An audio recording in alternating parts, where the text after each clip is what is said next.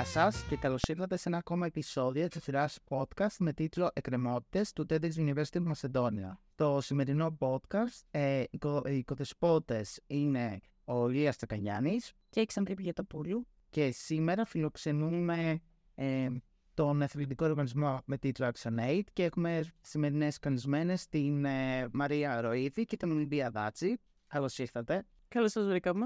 Καλώ σας βρήκαμε. Αρχικά, αν θέλετε λίγο να περιγράψετε ποιοι είναι οι ρόλοι σας στο συγκεκριμένο οργανισμό. Ε, εγώ είμαι η Ολυμπία και είμαι η Θεσσαλονίκη Area Manager για την ActionAid. Ε, πιο συγκεκριμένα είμαι υπεύθυνη του γραφείου της ActionAid στη Θεσσαλονίκη. Και εγώ είμαι η Μαρία, είμαι συντονίστρια δράσεων νέων της ActionAid στο κέντρο νέων στη Θεσσαλονίκη. Τέλεια, ευχαριστούμε πάρα πολύ. Θα θέλαμε να μας πείτε λίγο παραπάνω πράγματα είναι την ε, ActionAid πότε ξεκίνησε τη δράση της στην Ελλάδα; Η ActionAid είναι μια ανεξάρτητη διεθνής οργάνωση, η οποία έχει γραφεία σε 45 χώρες σε ολόκληρο τον κόσμο. Ε, έχει ξεκινήσει το έργο το 1972 και στην Ελλάδα το 1998 και αγωνίζεται κατά της φτώχειας και της αδικίας ε, σε ολόκληρο τον κόσμο.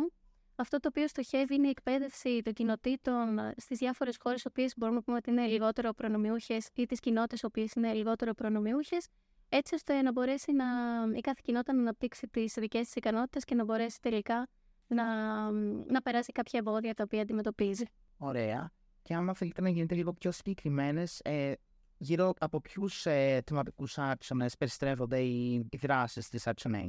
Κυρία δραστηριότητα της ActionAid είναι το πρόγραμμα της αναδοχής. Ουσιαστικά οποιοδήποτε πολίτης ε, από όλο τον κόσμο μπορεί να αναλάβει την ε, φροντίδα ενός ε, νεαρού ατόμου ε, με λιγότερο από ένα ευρώ το μήνα, το οποίο δεν πάει ακριβώς στο ίδιο το άτομο, αλλά στην κοινότητα στην οποία ζει και μεγαλώνει αυτό το, το άτομο, ε, διότι είναι πολύ σημαντικό ε, όσοι νιώθουμε ότι έχουμε, είμαστε αυτάρκες και έχουμε αυτά που θέλουμε, γιατί έτυχε να, να γεννηθούμε και να ζούμε έτσι σε καλές συνθήκες, ενώ άλλα νερά άτομα δεν, τους, δεν είχαν αυτή την τύχη, να μπορούμε να τους προσφέρουμε τη δυνατότητα να μεγαλώσουν, να εκπαιδευτούν και να γίνουν και αυτοί έτσι ε, ενήλικες, δραστήριοι και ενεργοί πολίτες, το οποίο είναι μια δύσκολη έτσι, διαδικασία και επίσης θα δούμε ότι ε, προσδοκώντας και υποστηρίζοντας την ε, ευημερία των άλλων, υποστηρίζουμε παράλληλα και την ευημερία και τη δική μας. Ωραία. Και επειδή είπαμε για το παγκόσμιο, τώρα να το εστιάσουμε και λίγο στην πόλη μας, επειδή είμαστε και λίγο TEDx University of Macedonia, άρα Θεσσαλονίκη. Πότε, ξεκίνησε, πότε ξεκίνησαν οι δράσεις του γραφείου στη Θεσσαλονίκη, πότε είναι και, και να μας πείτε και μετά και για το σκοπό του. Η δράση της Action Aid στη Θεσσαλονίκη ξεκίνησε το 2020. Αρχικά χωρίς να υπάρχει ο φυσικός χώρος που υπάρχει αυτή τη στιγμή, οπότε με ψηφιακές ε, και διαδικτυακές εκπαιδεύσεις και εργαστήρια και δράσει, ενώ το 2021 άνοιξε και ο χώρο στο κέντρο νέων στην πλατεία Ναβαρίνου Εστά, όπου μπορούν οι νέοι άνθρωποι να βρουν έναν χώρο τον οποίο θα τον κάνουν χρήση χωρί κάποιο κόστο για τι παρουσιάσει του, για να βρίσκονται εκεί ακόμα και για ένα καφέ που λέει ο λόγο, για, για διασκέδαση. Ε, όπως επίσης και για όλα αυτά τα οποία προσφέρει αυτή τη στιγμή το Κέντρο Νέων, τις υπηρεσίες ε, κατάρτιση ε, με ανάπτυξη δεξιοτήτων, το πρόγραμμα εργασιακής ε, ετοιμότητας, ε, κομμάτι του εθελοντισμού, το οποίο φυσικά υποστηρίζουμε και εννοείται το τις καλλιτεχνικές δημιουργίες και την τέχνη και τον πολιτισμό στο δημόσιο χώρο. Πάρα πολύ ενδιαφέρον. Ποιο είναι έτσι το αντίκτυπο που θέλετε, θέλετε να αφήσει το συγκεκριμένο γραφείο στην πόλη της ε, Θεσσαλονίκης; Ουσιαστικά θέλουμε να, να χτίσουμε και να καλλιεργήσουμε την ε, κουλτούρα της ε, νεανικής συμμετοχής. Θα αναφερθώ πάλι στο, στον παγκόσμιο χάρη και στην παγκόσμια κοινότητα. Όλοι οι νέοι ε, πρέπει να υποστηρίζονται. Θεωρείται δεδομένο από την στιγμή που ενηλικιώνεται ένα ε, άτομο ότι μπορεί να αναλάβει πλήρως ε, τη ζωή του. Αυτό όμως ε, δεν σημαίνει ότι δεν μπορεί να λαμβάνει υπηρεσίες και την φροντίδα της κοινότητας στην οποία μένει γενικότερα του κράτους και της παγκόσμιας κοινότητας. Θέλουμε να χτίσουμε την κουλτούρα το ότι οι νέοι πρέπει να υποστηρίζονται από την δημόσια σφαίρα από τις ε, τοπικές αρχές. Πρέπει να έχουμε κέντρα νέων, γιατί δεν έχουν όλοι οι νέοι πρόσβαση στην εκπαίδευση, στην κατάρτιση. Ε, έχουμε ακόμη ψηφιακό εγγραμματισμό, παρόλο που η τεχνολογία το 2023 είναι πάρα πολύ μπροστά και μιλάμε και για AI. Ε, το θέμα είναι να καταλάβουμε ότι πρέπει να φροντίζει ένας τον άλλον και ότι επίσης θέλουμε να χτίσουμε και την κουλτούρα του επαγγέλματος του youth work, της εργασίας δηλαδή και της ανασχόλησης με και για τους ε, ε, νέους, όπως γίνεται σε όλες τις ευρωπαϊκές χώρες κράτη, ε, έτσι πρέπει και, και σε εμάς. Και να σπάσουμε και την κουλτούρα του, του καφέ. Ε, είμαι coffee addict. Ε, Παρ' όλα αυτά όμως χρειάζεται κοινωνικοποίηση, χρειάζεται να υπάρχει ένας ασφαλής χώρος συζήτησης και συνέβρεσης συνέδρασης των νέων ατόμων. Ε, υπάρχουν ακόμη νεαρά άτομα και ειδικά μετά τον COVID που δεν έχουν παρέες, να το πούμε και αυτό. Υπάρχει πάρα πολύ μοναξιά και αυτό είναι ένα από τα ζητήματα που έρχονται και μοιράζονται μαζί μας εμπιστευτικά οι νέες και οι νέοι. Και επίσης δεν έχουν όλη την οικονομική ε, άνεση να παρακολουθήσουν δραστηριότητε. Οπότε εμείς προσπαθούμε όλες αυτές τις ανάγκες ε, να τις καλύψουμε όσο δυνατόν μπορούμε. Αλλά θέλουμε και άλλη δραστηριότητα, θέλουμε και άλλες οργανώσεις και φυσικά έτσι, όλους τους ε, θεσμούς να μας υποστηρίξουν. Και στα πλαίσια αυτών των ωραίων δραστηριοτήτων, αυτού του ωραίου κέντρου νεότητα το οποίο έρχεται στην ε, πλατεία Νοβαρίνου, θέλετε να μα πείτε λίγο περισσότερε λεπτομέρειε σχετικά με τι δράσει που έχετε για του νέου ανθρώπου, κάποια project ίσω που να έχουν γίνει ή που πρόκειται να γίνουν. Έτσι, για να γνωρίζουμε και εμεί και, να, και να γνωρίσει και το κοινό μα προφανώ. Ε, ένα από αυτά, όπω είπα και προηγουμένω, είναι το πρόγραμμα εργασιακή ετοιμότητα, όπου υποστηρίζουμε νέα άτομα να κάνουν αυτό το jump in ε, από την εκπαίδευση στην αγορά εργασία ε, στην ουσία υποστηρίζουμε τους νέους ανθρώπους με ατομική συμβουλευτική. Υπάρχει το, το κομμάτι ότι μπορούμε να φέρουμε και ε, όλους τους νέους μαζί σε μια ομάδα, ώστε να υπάρχει και αυτό το peer-to-peer και η εκπαίδευση ε, το ενός ατόμου με το άλλο και φυσικά να τους φέρουμε και σε επαφή με εργοδότες της πόλης, με εταιρείες και με άλλους φορείς. Οπότε θέλουμε να υποστηρίξουμε όλο αυτό το κομμάτι για να είναι τα άτομα έτοιμα για την εργασία. Είναι το κομμάτι του εθελοντισμού, το δεύτερο, το οποίο υποστηρίζουμε εθελοντικέ δράσεις της πόλης, οι οποίες έχουν μια ουσία και έναν αντίκτυπο. Οπότε θέλουμε και ε, τα, νέα άτομα τα οποία έρχονται στην Action να συμμετέχουν και σε εθελοντικέ δράσεις. Θεωρούμε ότι με τη συμμετοχή αυτή μπορούν να, επιτύχουν πολύ περισσότερα ε, κομμάτια και στην προσωπική ανάπτυξη δεξιοτήτων και ικανοτήτων, ώστε αργότερα και πιο εύκολο ε, η εισαγωγή τους στην αγορά εργασίας. Και όπως είπαμε και προηγουμένως, έχουμε το κομμάτι της ενδυνάμωσης ε, μέσω ηγετικών ικανοτήτων των νέων, ώστε να δημιουργήσουν πρωτοβουλίες στην πόλη και να φέρουν έτσι την αλλαγή την οποία θέλουν να δουν στην πόλη τους. Ωραία. Είχα, είχα δει στα social media της ε, εδώ στη Θεσσαλονίκη ότι έχετε πάρει πρωτοβουλίες για διάφορες περιβαλλοντικές δράσεις. Ε, αν μπορείτε να μας πείτε λίγα λόγια, τι περιλαμβάνουν αυτές οι πρωτοβουλίες και αυτές οι δράσεις σχετικά με περιβάλλον. Ε, να πούμε ότι δεν είναι ακριβώς περιβαλλοντικές δράσεις, αφορούν το περιβάλλον. Κυρίως ασχολούμαστε με την κλιματική δικαιοσύνη. Οι δράσεις μας αφορούν την κλιματική δικαιοσύνη. Που σε προέκταση αυτής είναι και το, το περιβάλλον μέσα, γιατί είναι όλος ο φυσικός χώρος στον οποίο ε, βιώνουμε έτσι και αναπνέουμε ε, όλοι μας.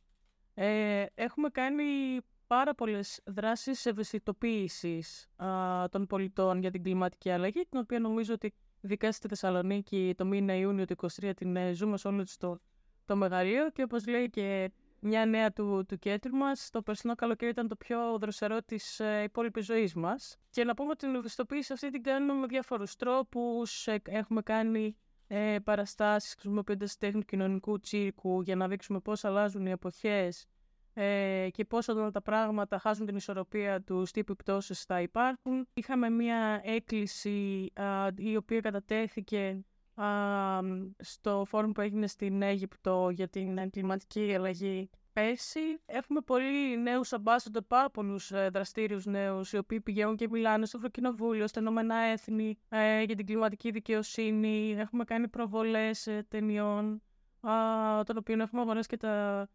δικαιώματα, γιατί θέλουμε πραγματικά ό,τι συμβαίνει αυτή τη στιγμή να το προσφέρουμε ε, και να το μοιραστούμε και να ανοίξουμε τη συζήτηση. Αυτό που έχουμε ανάγκη είναι η συζήτηση. Και να πω ότι δεν έχουν καταλάβει όλοι αυτή τη στιγμή τι συμβαίνει και τι επιπτώσεις ε, θα έχει. Νομίζουν ότι είναι πολύ μακριά.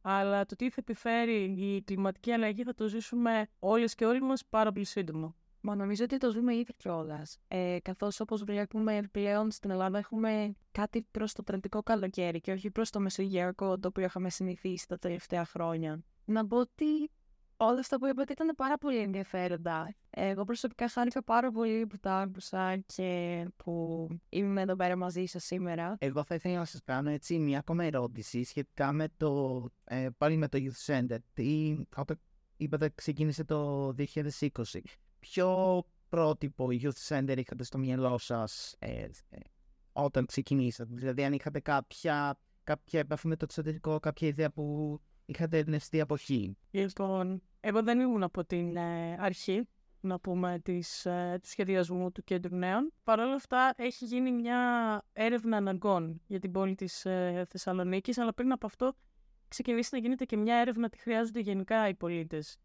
Ε, και η έρευνα έγινε φυσικά από την ActionAid και συνεργασία με ε, ερευνητές. Η ActionAid όταν ε, αποφάσισε να επεκτείνει το έργο της ε, στην Ελλάδα έκανε μια έρευνα αναγκών και αυτό που ένα από αυτά που είδε είναι ότι οι νέοι χρειάζονται την υποστήριξη που προαναφέραμε και προηγουμένως.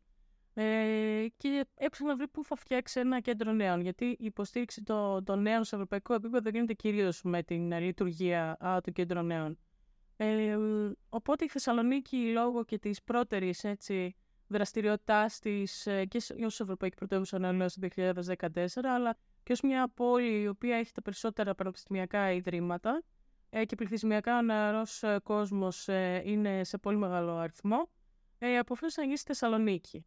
Ε, το πώς προέκυψε τελικά στην πλατεία Ναβαρίνου αυτά το, το κέντρο είναι μια μεγάλη α, ιστορία. Ε, Παρ' όλα αυτά είναι ακριβώς στην καρδιά της πόλης. Υπήρχε ένας σχεδιασμός και η έμπνευση από άλλα κέντρα νέων. Παρ' όλα αυτά, κάθε κέντρο νέων έχει το δικό του χαρακτήρα και διαμορφώνεται από τους ίδιους τους νέους και τις νέες. Από τη συμμετοχή τους, από το πώς ε, μπαίνουν μέσα και κυριοποιούνται του χώρου. Από τις προσωπικές τους ανάγκες για εκπαίδευση και κατάρτιση. Από τις ανάγκες τους να αλληλοσυνεργαστούν, να συνδημιουργήσουν και να φτιάξουν πράγματα. Οπότε, όπου και να πάτε, σε όποιο κέντρο νέων και να πάει κανείς, δεν θα βρει να υπάρχει τίποτα ίδιο. Ε, το μόνο που είναι το πιο ουσιαστικό και πρέπει να υπάρχει παντού είναι οι νέοι μέσα στα, στα κέντρα νέων. Ε, είναι αλήθεια ότι έλειπε ένα youth center ε, στην πόλη της Θεσσαλονίκης και μπράβο για ότι δίνεται βήμα στους ε, νέους ανθρώπους να εκφραστούν και να κάνουν πολλά διαφορετικά πράγματα. Και μία τελευταία ερώτηση, να κλείσουμε σιγά σιγά το podcast. Ποιες είναι οι μελλοντικές δράσεις που ετοιμάζει η ExxonEd στη Θεσσαλονίκη; Να πούμε ότι αυτή την ε, περίοδο ολοκληρώνονται κάποιες από τις πιο έτσι, δραστήριες ε, δράσεις μας ε, και ξεκινάνε καινούργια πράγματα τα οποία και θα είναι συνέχεια αυτών που ήδη κάναμε, γιατί δεν θέλουμε να κάνουμε one-off πράγματα. Θέλουμε να αφήνουμε μια συνέχεια, οπότε θα συνεχίσουμε να, να ασχολούμαστε με το δημόσιο χώρο, με το creative placemaking και με το δημόσιο διάλογο. Θα συνεχίσουμε να α, δουλεύουμε ε, ενεργά πάνω ε, σε δράσεις για την κλιματική δικαιοσύνη.